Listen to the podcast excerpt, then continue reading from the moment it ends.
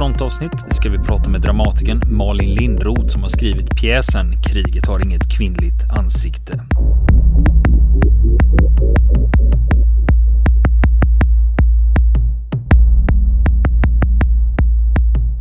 Ja, det var nog i samband, jag var ganska sen tror jag. Jag hade ju naturligtvis läst hennes, alltså hon skrev ju i Göteborgs-Posten på samma sida som jag skriver, Göteborgs-Postens kultursida.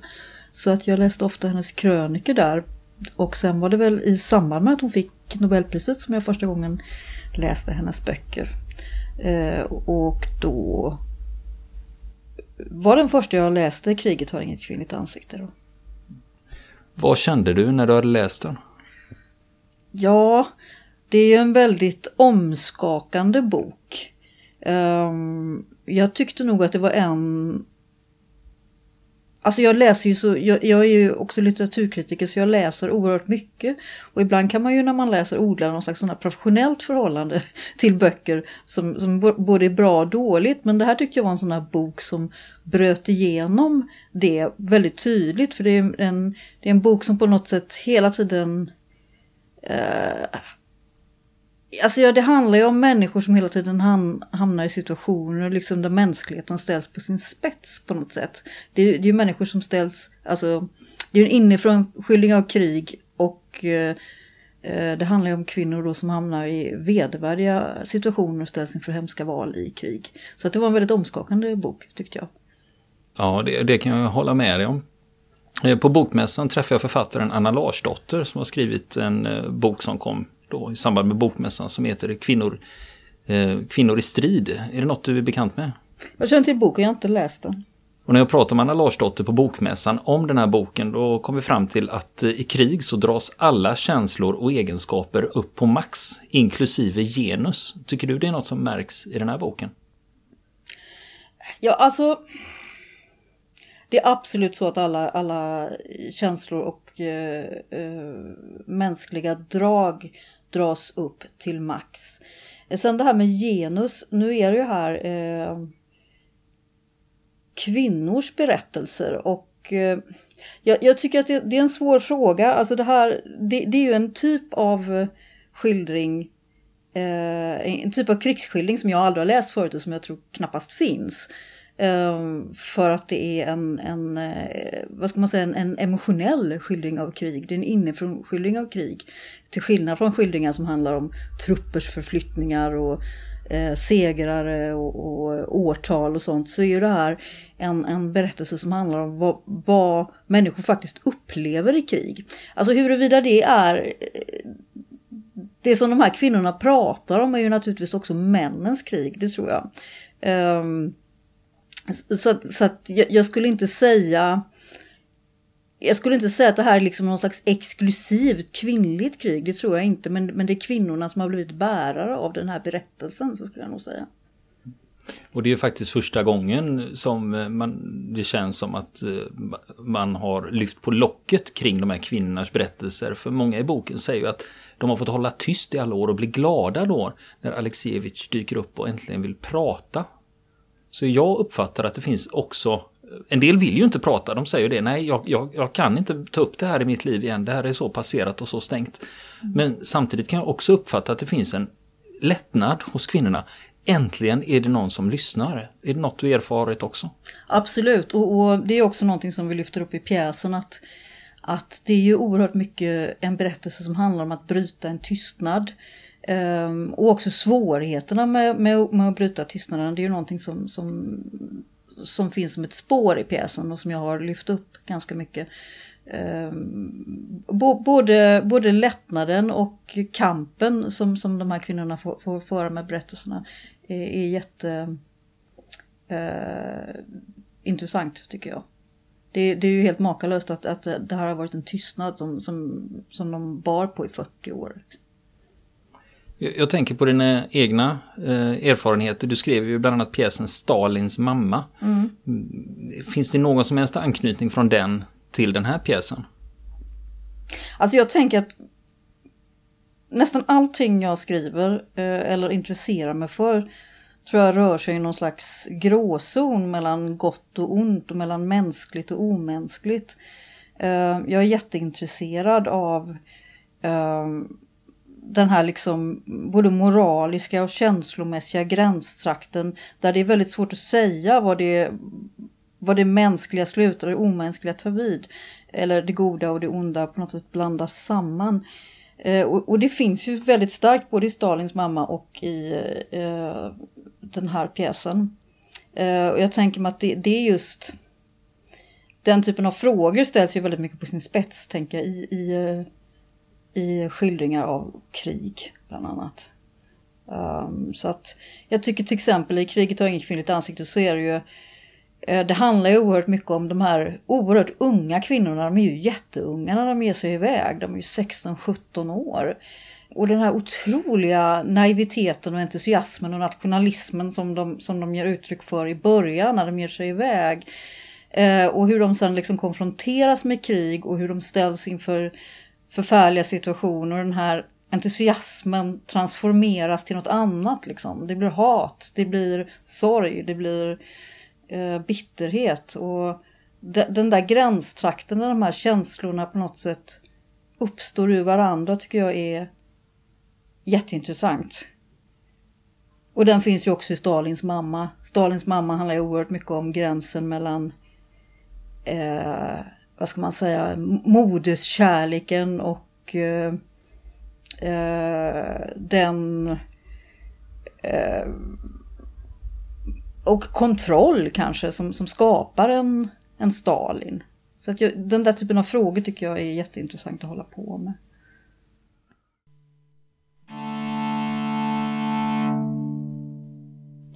Så blev det 1941. Jag gick ut skolan. Vi hade alla våra planer och drömmar. Vi var ju så unga.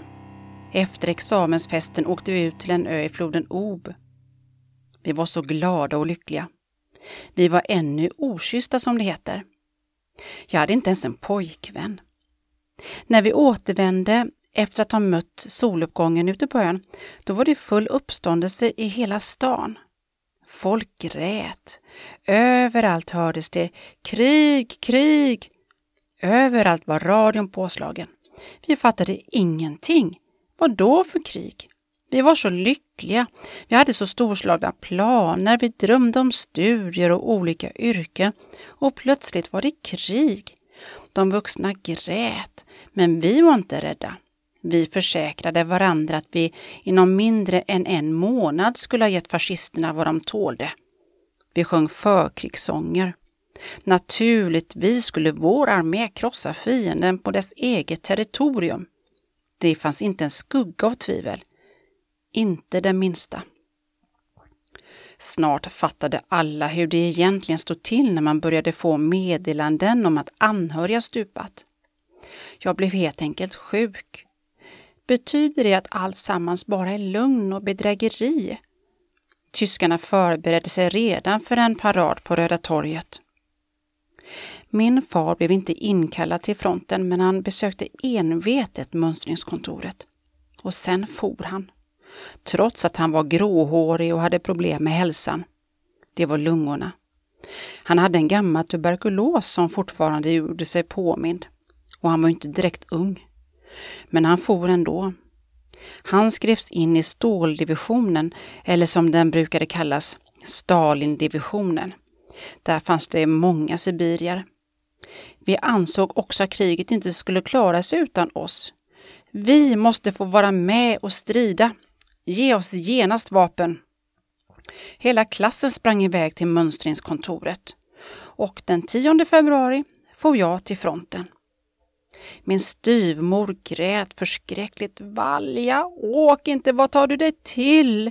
Du som är så klen och mager, inte duger du till soldat. Jag hade haft rakitis väldigt länge. Det var efter att mamma blivit dödad. Jag lärde mig inte gå förrän jag fyllt fem. Men nu fick jag plötsligt krafter någonstans ifrån.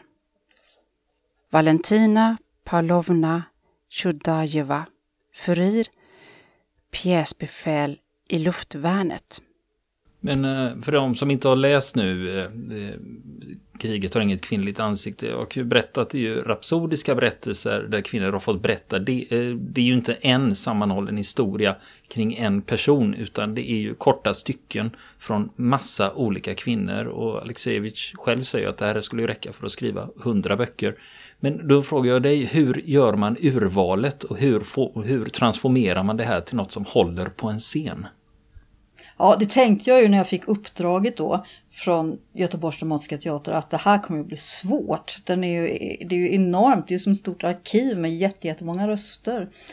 Eh, men faktum var att när jag började så var det inte fullt så svårt som jag hade trott. För att alltså vad jag, boken, vad jag har gjort är ju på något sätt att lägga till en dramaturgi som inte riktigt finns i boken. I boken så är ju de här berättelserna som sagt som i ett stort arkiv. De ligger rätt så mycket huller om buller. Eh, I pjäsen så har jag ju då gjort en ganska, det är mer av en story kan man väl säga. Eh, en mycket tydligare dramaturgi än vad som finns i boken. Så att eh, när jag hade den klar för mig, när jag hade liksom händelseutvecklingen klar för mig, så, så var det inte så svårt att välja historier. Um, vad jag har gjort då kan man väl säga att um, pjäsen har en ganska tydlig kronologi. Vi följer de här kvinnorna uh, från det att de tar värvning, krigsutbrottet, in i kriget. Um, in i, i, i de vedervärdigaste partierna av kriget, genom krigets vardag, genom kärleken i kriget och ut igen i, i freden. Då. Så att det finns en ganska tydlig resa som de här kvinnorna gör på scenen. Eh, som inte finns i boken och, och den har liksom fått styra urvalet väldigt mycket. Vi gick till eh, mönstringskontoret gång på gång. Och en dag när vi kom dit, jag minns inte för vilken gång i ordningen, kom mönstringschefen plötsligt fram till oss och sa Om ni åtminstone hade haft någon specialkompetens. Om ni hade varit sjuksköterskor eller chaufförer. Vad kan ni egentligen? Vad skulle ni kunna göra i kriget? Men vi förstod inte. Vi hade aldrig ställt oss frågan vad vi skulle göra. Vi ville strida. Det var allt. Vi hade inte fattat att det krävdes vissa konkreta kunskaper för att strida. Så hans fråga gjorde oss snopna. Jag och några andra flickor gick för att anmäla oss till en sjuksköterskeutbildning. De sa att vi måste studera i sex månader. Vi tyckte att det var för länge, så det passade oss inte. Men det fanns andra kurser som bara var på tre månader. Visserligen ansåg vi att tre månader också var för länge, men de kurserna hade redan startat och närmade sig slutet. Vi bad att vi skulle få vara med och ta examen där. Det återstod en månads undervisning. På nätterna gjorde vi praktik på sjukhuset och på dagarna studerade vi. Så vi fick allt som allt drygt en månads utbildning. De skickade oss inte till fronten utan till ett militärsjukhus. Det var i slutet av augusti 1941.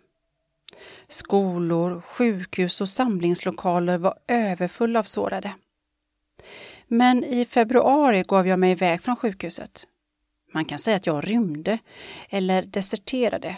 Något annat ord finns inte för det. Utan identitetshandlingar eller någonting annat rymde jag till ett sjukvårdståg. Jag hade skrivit ett meddelande. Jag kommer inte tillbaka till jobbet. Jag åker till fronten. Det var allt. Jelena Pavlovna Jakovleva.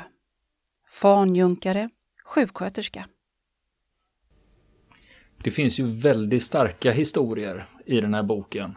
Och hur bär man sig åt för att förmedla dem till publiken så att de kan få samma känsla som man hittar i boken? Ja, jag tror att pjäsen kommer ge något annan känsla än, än den man får i boken faktiskt. Just för att eh, man, man i pjäsen följer dem in så att säga i, i man, man ser hela utvecklingen från de här naiva kvinnorna in i kriget och ut i freden. Och jag tror att när man följer med dem på den resan så kommer de här vedervärdiga historierna kanske inte att bli lika mycket av ett klubbslag som de kan bli i boken. Alltså jag tänker mig att det skulle kunna bli vedervärdigt på en scen. Eh, om man bara hade lastat de här olika historierna på varandra. Men eftersom vi har en ganska tydlig dramaturgi så tror jag att man kommer att kunna följa med dem mer på den här liksom känslomässiga resan. Så att ehm, det har ju handlat mycket liksom om att komponera en pjäs kan man väl säga. Det är ju vardagshistorier som ställs emot andra historier. Och, eh, så att jag, jag, tror att den är... Det, det, det är en historia som man kan se som en hel story så att säga. Det kommer inte att bli den typen av pjäs som, som uh, slår ner åskådarna redan från början. Utan den, den, uh, den går att se på. Första gången var det hemskt. Mycket hemskt. Vi hade lagt oss ner och jag spejade. Plötsligt fick jag se hur en tysk reste sig upp i skyttegraven. Jag tryckte av och han föll. Och vet ni, jag började skaka i hela kroppen. Jag hörde hur alla ben i min kropp skramlade. Jag började gråta när jag sköt mot måltavlor hade jag inte känt någonting. Men nu, nu hade jag dödat någon. Jag hade dödat en främmande människa. Jag visste ingenting om honom, men ändå hade jag dödat honom. Sen gick det över. Nu ska jag berätta hur det gick till. Vi hade just påbörjat en offensiv det var någonstans utanför en mindre by. Jag tror det var i Ukraina. Och in till vägen där vi gick hade det stått en barack. Eller kanske ett hus, det var omöjligt att se vilket, för byggnaden hade brunnit ner helt och hållet och det var bara kol kvar. Svartbrända stenar. Många av flickorna gick inte fram dit, men jag kunde inte låta bli. Bland kolbitarna fick vi syn på människoben och där låg också sotiga små stjärnor. Det var sårade eller tillfångatagna från vår armé som bränts inne. Efter det spelade det ingen roll hur många jag dödade. Jag tyckte inte längre synd om någon. När jag hade sett de där svarta benbitarna. Jag var gråhårig när jag återvände från kriget. 21 år var jag men håret var alldeles vitt. Jag var svårt medtagen. En granatchock och på ena örat var jag nästan döv. Mamma mötte mig med orden. Jag visste att du skulle komma tillbaka. Jag har bett för dig dag och natt. Klavdia Grigorievna Kroshina Sergeant Prickskytt. Hur många karaktärer blir det på scen? Det är två kvinnor på scen. Hanna Ullerström och Mia Eriksson gestaltar de här två kvinnorna. Och de blir ju då som att de liksom blir kanaliserar eh, alla de här rösterna. Med tanke på att jag har läst en hel del litteratur av den här typen, men någonting som jag blir väldigt illa berörd av, det är just när kriget är över och de kommer hem och hur de blir bemötta och bespottade och hatade. När de trodde, när de kom hem med sina uniformer och medaljer och trodde att de skulle bli mottagna som hjältinnor. Mm. Har ni väckt in det i pjäsen? Ja, det, det, den kommer ju, eh, de kommer ju så att säga hem i slutet eh, och eh, möts av förakt. Det är ju en viktig bit av historien. När allt det här jävelskapet är över så, så blir de inte mottagna som hjältar som, som männen blev då. En del av dem. Utan de, de blir bespottade och betraktade som suspekta på olika sätt. Och det, det, är en, det är en eh, vidrig del av historien, verkligen. Och där uppstår ju också den här tystnaden.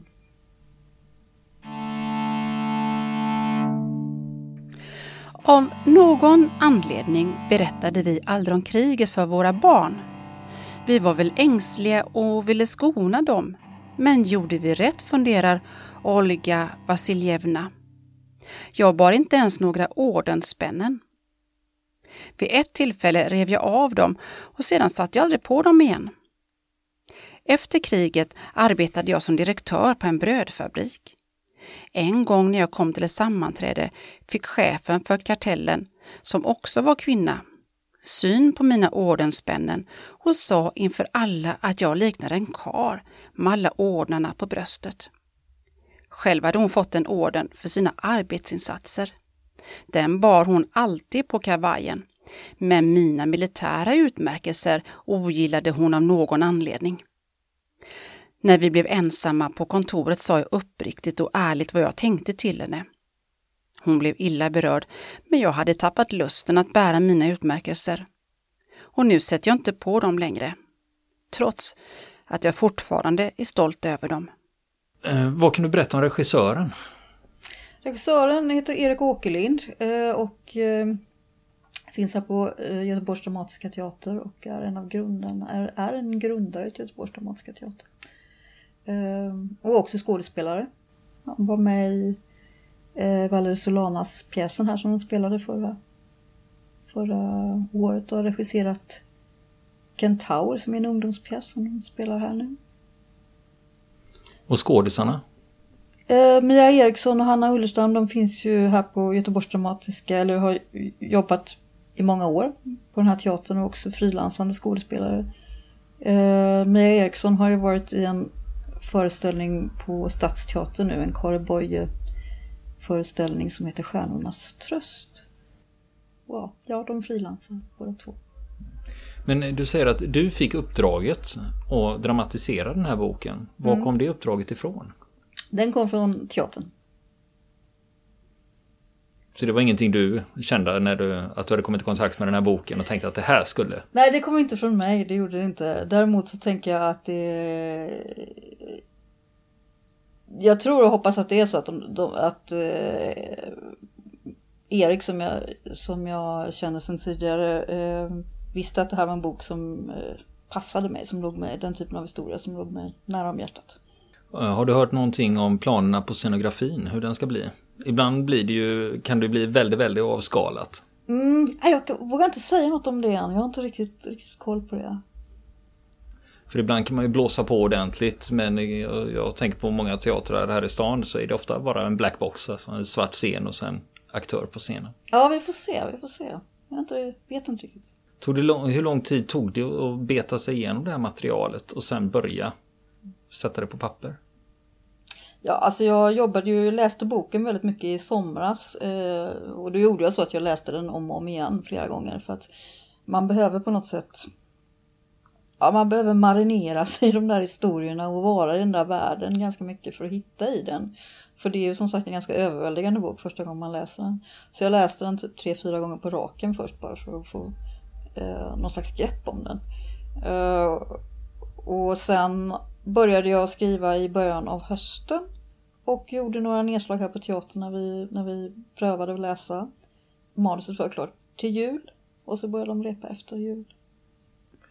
När du läste den så intensivt under en period, det måste ändå varit några historier som satte sig extra djupt. Vilka historier var det?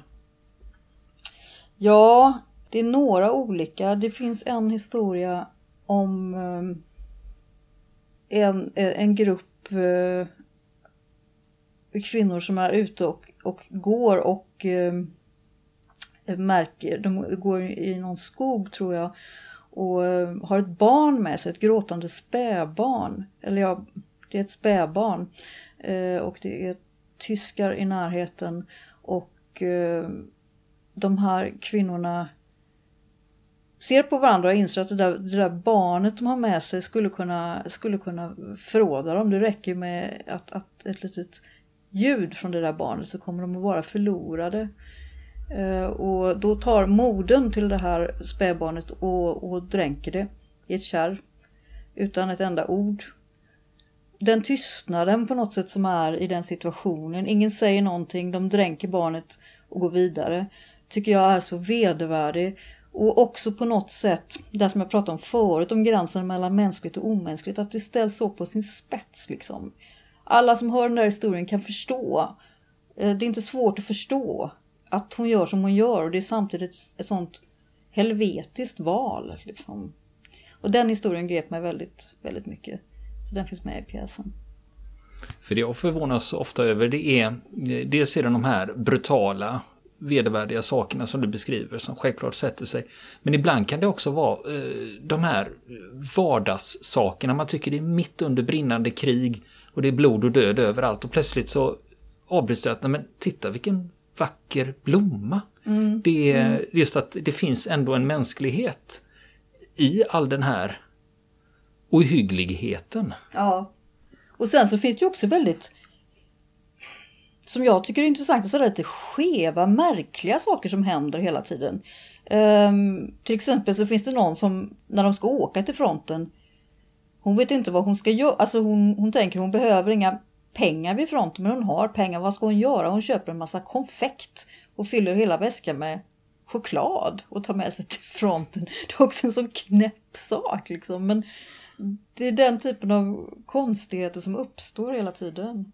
Ja, och den kopplar jag ihop med att, eh, som du nämnde förut, att många av dem var ju väldigt, väldigt unga och det gjorde att många av dem tänkte som barn. Mm. Jag behöver inga pengar men godis kan vara, kan vara gott. ja, ja, det är så märkligt liksom att åka ut i, i krig med, med, en, med en väska med choklad. Sen finns det en, en annan riktigt hemsk historia om någon som tror att de är tvungna att överge en båt och kasta sig i vattnet och det är en väldigt kaotisk situation och personen i fråga tänker jag måste rädda, jag måste rädda en enda här i det här helvetet och, och sliter tag i någonting och få med sig som känns som en människa och, och när hon kommer i land så visar det sig att hon har räddat en stor fisk. Och det är också sådär, liksom med risk för eget liv har hon räddat en fisk. Och det är också någon sån där, alltså det är någon sån totalt märklig meningslös situation som, som också berättar någonting om meningslösheten i alltihop. På något sätt. Men jag brukar säga så här när jag pratar med folk om, eh, om skrivande och skapande. Och jag brukar säga att i verkligheten så hittar du de bästa historierna. Sånt som en manusförfattare inte kan i sin vildaste fantasi tänka ut. Och den här boken är ju kryddad med sådana saker. Ja, ja, det hade varit omöjligt att, att hitta på en sån historia. Det finns sådana saker hela tiden, hela tiden. Är det första gången du eh, skapar någonting som bygger på verklighet? Mm, ja, det är det nog faktiskt. Det har jag inte ens tänkt på, men så är det. Ehm, på, på, dokumentärt material, ja. Sen har jag ju naturligtvis, som till exempel Stalins mamma bygger ju på... Ehm, det var ju en fiktion, men dock så byggde det ju på en verklig person. Gör det att du känner ett större ansvar mot källmaterialet? Ja, det gör man ju. Absolut. Det, det, här är ju vittnes, det här är ju liksom, det här är ju någon som har sagt det här, det här är ju någons ord, vilket gör det väldigt eh, viktigt att vara varsam med. Och jag ska säga det att också att det, den texten som är på scenen är, är, ju bara vittnesmål, så det är inte så att det är tillagt någonting eller så, utan alla ord som sägs har yttrats av någon någon gång. Men då är det svårare att flytta in det i formen? Ja, det är det. Så vi har ju skapat en form som som tillåter det här. Eller som, som gör att vi kan använda eh, det dokumentära materialet bara.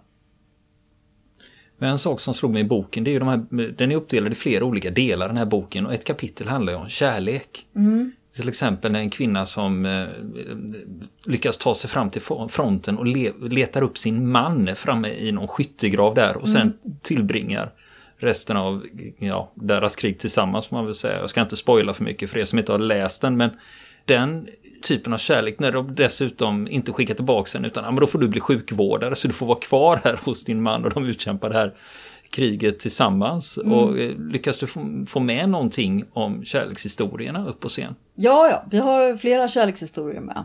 Uh, av, av skiftande, skiftande karaktär. Det, fanns ju, det finns ju någon historia om en, en, en kvinna som var fälthustru då, som var ju ihop med någon man där som egentligen hade en, en familj hemma. Och hon pratar ju om kriget som den lyckligaste tiden i sitt liv och är, är besatt av den här historien. Eh, det är en väldigt, eh, på sitt sätt, hemsk historia eh, eftersom hon tycker att hon aldrig varit så lycklig som då. Ja, det finns ju flera, flera många märkliga historier liksom där kärlek och, och krig går in i vartannat. Brukar det, brukar det bli små eller stora ensembler som du jobbar mot? ganska små faktiskt. Jag, jag har en förkärlek för små... Uh, jag, jag är ingen sån där, jag skriver inte sådana stora breda episka historier med stora ensembler och grejer utan ofta så blir det eh, kammarspel. Jag tycker om att låsa in folk i rum och låta dem vara där. Ehm, och gärna två, två, tre stycken kanske. Jag har ju skrivit en del monologer också. Men kan du aldrig känna det om du ser ett, ett riktigt dundrande epos med, med massor med kostymer och rejäl scenografi att någon gång så skulle det klia lite i fingrarna? Nej, massa kostymer och ja, nej. Alltså jag kan vara impad och sånt där. Jag tror att eh, jag är nog Alltså jag är mest intresserad av vad som händer mellan människor. Jag är inte sådär jättebra på, på sådana här stora yttre handlingar.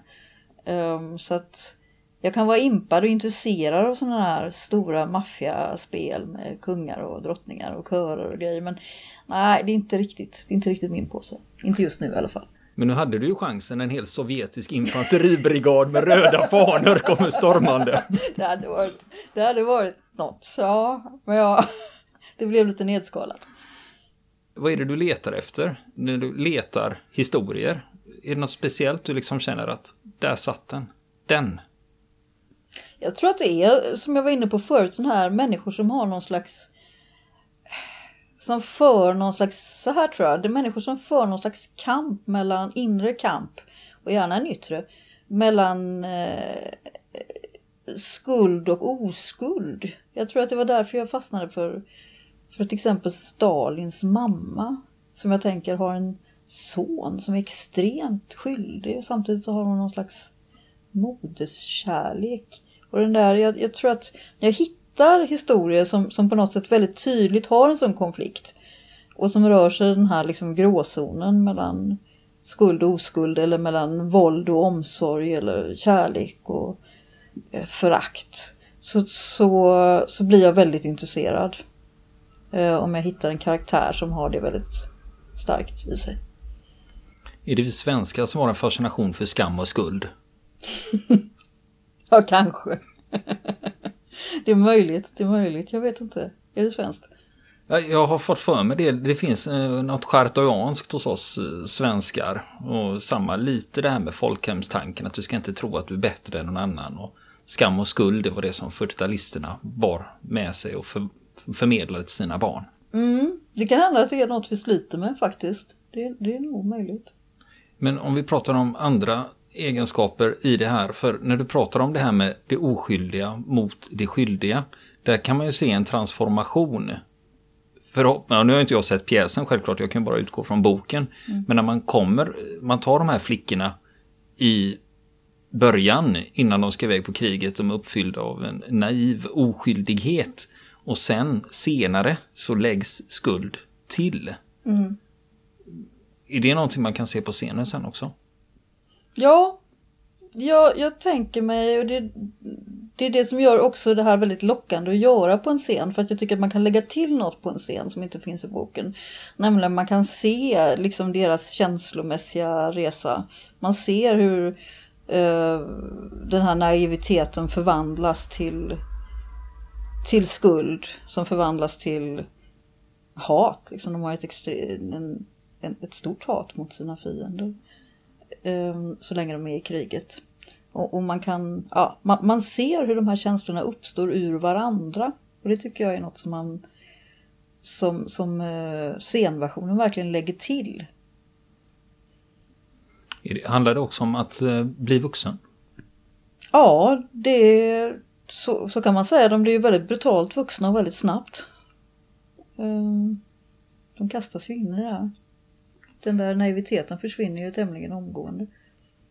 Eh, när man pratar om vittnesmål förra veckan var det ju minnesdagen av förintelsen. Och eh, då pratades det väldigt mycket om att det är viktigt att minnas, att faktiskt komma ihåg och inte glömma bort. Mm. Eh, känner du att du drar ditt strå till stacken när det gäller de här kvinnornas berättelse?